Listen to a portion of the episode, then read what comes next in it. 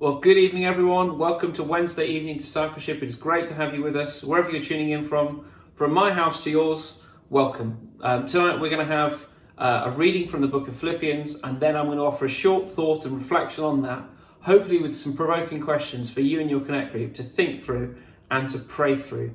So, first, let's have our reading from the book of Philippians. We're going from Philippians 2, chapter 2, starting at the 12th verse to the 18th verse. Let's read together, shall we? This is Paul writing. He says, Therefore, my dear friends, as you have always obeyed, not only in my presence, but now much more in my absence, continue to work out your salvation with fear and trembling. For it is God who works in you to will and to act in order to fulfill his good purpose.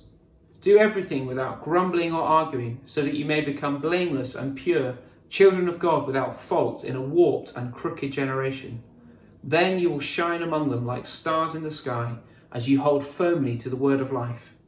And then I'll be able to boast on the day of Christ that I did not run or labour in vain. But even if I'm being poured out like a drink offering on the sacrifice and service coming from your faith, I am glad and rejoice with all of you. So you too should be glad and rejoice with me. Well, as I said, good evening, everyone. We're in a little series going through the book of Philippians. And we've come to a passage that asks us a very important question. This kind of passage, Paul's writing here to the church of Philippi, asks us the question Who are you becoming? Not what have you done before, not what have you been like, not what are you doing right now, but who are you becoming? What is the direction of travel in our character and subsequent actions? This is asking us Are we growing in godliness? And I think we need to ask this kind of question at every point of our life. You know, asking ourselves seriously and asking God and asking for the inspiration of the Holy Spirit Are we growing in your character, Lord? Am I growing in your nature? Am I growing after your heart? But especially at a time like this, in a time of lockdown, I think it's so important to ask, especially under a time of pressure, who are we becoming? Now, Paul is very interested in the character of the church that he is writing to. Just before this reading from the middle of chapter 2, Paul has just had this part where he's described the humility of Christ. You know, the famous verses about Jesus setting aside his glory and stepping to earth. And he's Paul said you should imitate the mindset of Christ towards one another. And now he comes to this. He says in verse 12, Therefore, my dear friends, as you've always obeyed, not only in my presence, but now much more in my absence, continue to work out your salvation with fear and trembling. Now, that's a famous phrase continue to work out your salvation with fear and trembling. And a bit like me, you might want to ask, just what does that mean? See, what I normally do if I want to find out something from the Bible is turn to Google. But that actually shouldn't be our way. We can let the Bible interpret itself.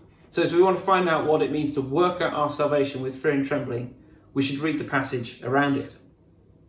So, what's it mean to work out our salvation?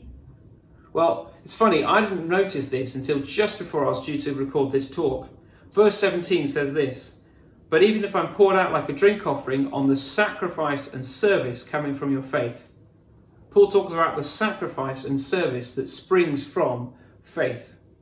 So we understand that it's not just to do with our assent in God, our trust in Him, our faith, but it's to do with our practical actions, our sacrifice, what we give up, and our service, how we love other people. So, working out our salvation do with the very practical things about the way that we live out our faith. But we can explore the passage further to find out more. Verse 12, Paul says this He says, Lovingly, therefore, my dear friends, as you have always obeyed, not only my presence, but now much more my absence.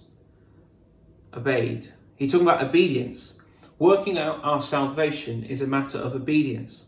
Paul commends the Philippians to say, Continue as you have always done with a posture of obedience. But we might want to ask, well, what obedience to what?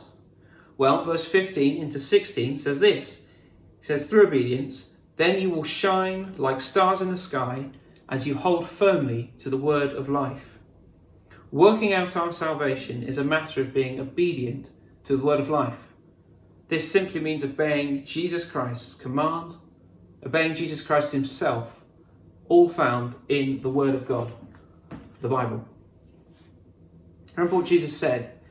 He said, If anyone loves me, he'll keep my word. Do you remember this from John 15? He said, You are my friends if you do what I command. Now, I think it was the pastor Mike Pilavachi that said that God's love language is obedience. God's love language is obedience. So, this kind of passage, this asks us Are you showing your love to God by being obedient to Him? Is that the orientation of your life? Are you looking to honour Him in all that you do? Of course, there are so many areas of life this could speak into. I mean, Paul was especially concerned about the Philippians loving one another. He says, Do everything without grumbling or arguing. Working out your salvation then is concerned with the very practical details of your life. We might think working out our salvation sounds like this big, grand undertaking. But Paul's talking about grumbling, he's talking about moaning, and he's talking about how we have our relationships with other people. He says, Don't argue with people. So he's concerned with the everyday details of life. So this asks us Are we obeying God by living in harmony with other people, with our family and our friends? Are we living with a gratitude in our hearts? Are we not moaning? And I think at lockdown, those questions of not moaning and, and being grateful and then getting on with other people, I think they are as important as they've ever been. Obeying God, you see, is all about living distinctively. That's what it means. He says this Do everything without grumbling or complaining, then you will be without fault in a warped and crooked generation. Then you will shine among them like stars in the sky. Working out our salvation means living distinctively for God, i.e., means not sinning and following our selfish desires. Without God, we are all warped and crooked.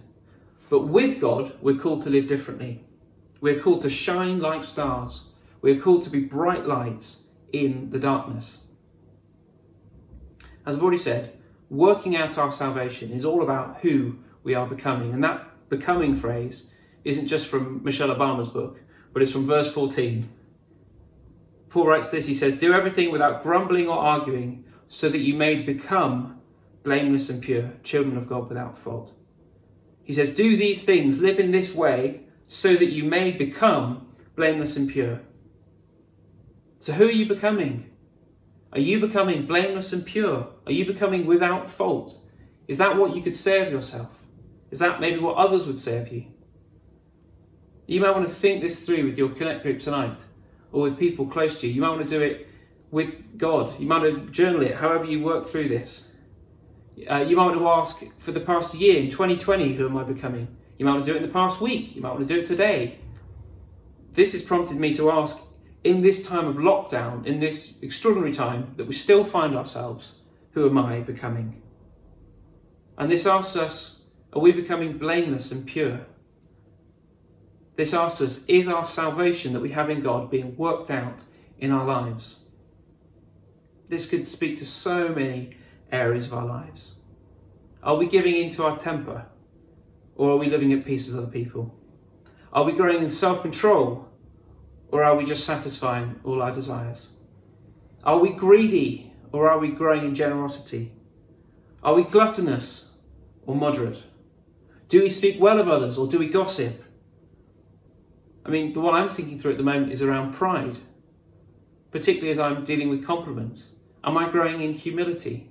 That's what I'm asking myself. There's so many other things. Are we pursuing purity? Are we fleeing from sexual sin? Or are we giving into lust? Maybe that's with porn or sex outside of marriage. We all struggle in different ways, but by God's grace, are you seeking to obey Him and grow in godly character and grow in subsequent godly actions? What has lockdown brought out of you? What has it revealed about your heart? What's your direction? Who are you becoming? Can I encourage you tonight, or this week, or whenever you're listening to this, with people you trust, especially your Connect group, ask for prayer for an area where you need to become obedient to God in your attitudes, thoughts, words, or actions, whatever it is. Ask for prayer so that you may continue in obedience to God to work out your salvation with fear and trembling. The Greek for fear and trembling carries the connotation of reverence and respect for God. So ask for prayer to live that kind of life that you might work out your salvation. But don't misunderstand me. Though we are called to be obedient to God in our works, i.e., the things we do, we are not saved by works, but by grace. We are not saved by works, but by grace. Amen. Hallelujah. Come on. I know at home you just raised your hands and waved your hankies in great joyful celebration. We're not saved by what we do. But that then begs the question as we read this kind of passage why are we called to be obedient to God in the things we do? Why are we called to work out our salvation? Well, let's consider it. To use the words of this passage, we are all warped and crooked in our own sin. But when we repent, and this is the good news, when we repent, God sees us as blameless and pure.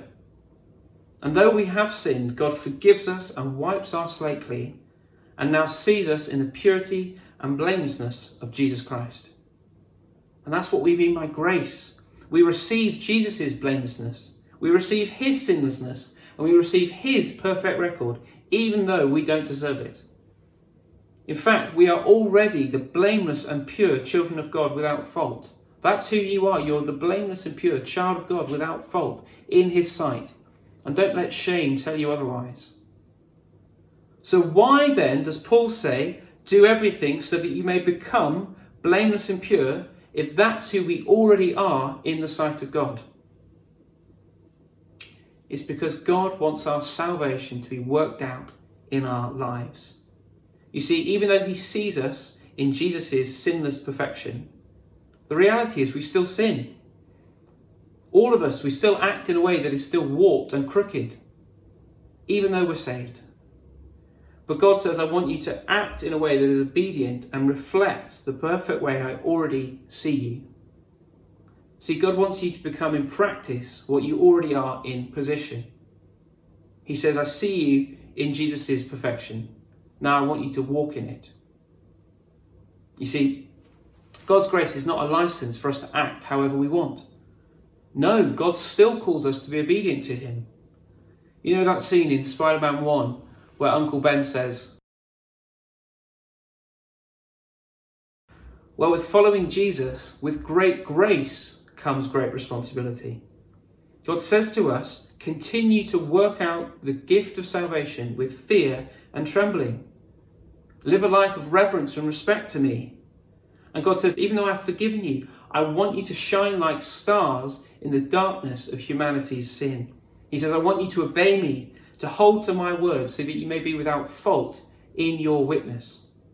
And we don't do this to earn our salvation, but so that our lives reflect God's glorious salvation. But don't be burdened by this. Even though with great grace comes great responsibility, you are not alone. Paul says, Continue to work out your salvation with fear and trembling, for it is God who works in you to will and to act in order to fulfill his good purpose. There's that tension again the tension of we have responsibility, but God is at work. But it's a glorious one. Even though God says, now live out your salvation, work it out, work out all that I've done for you in your life. He says, I am working in you to fulfill that good purpose. You see that in verse 13?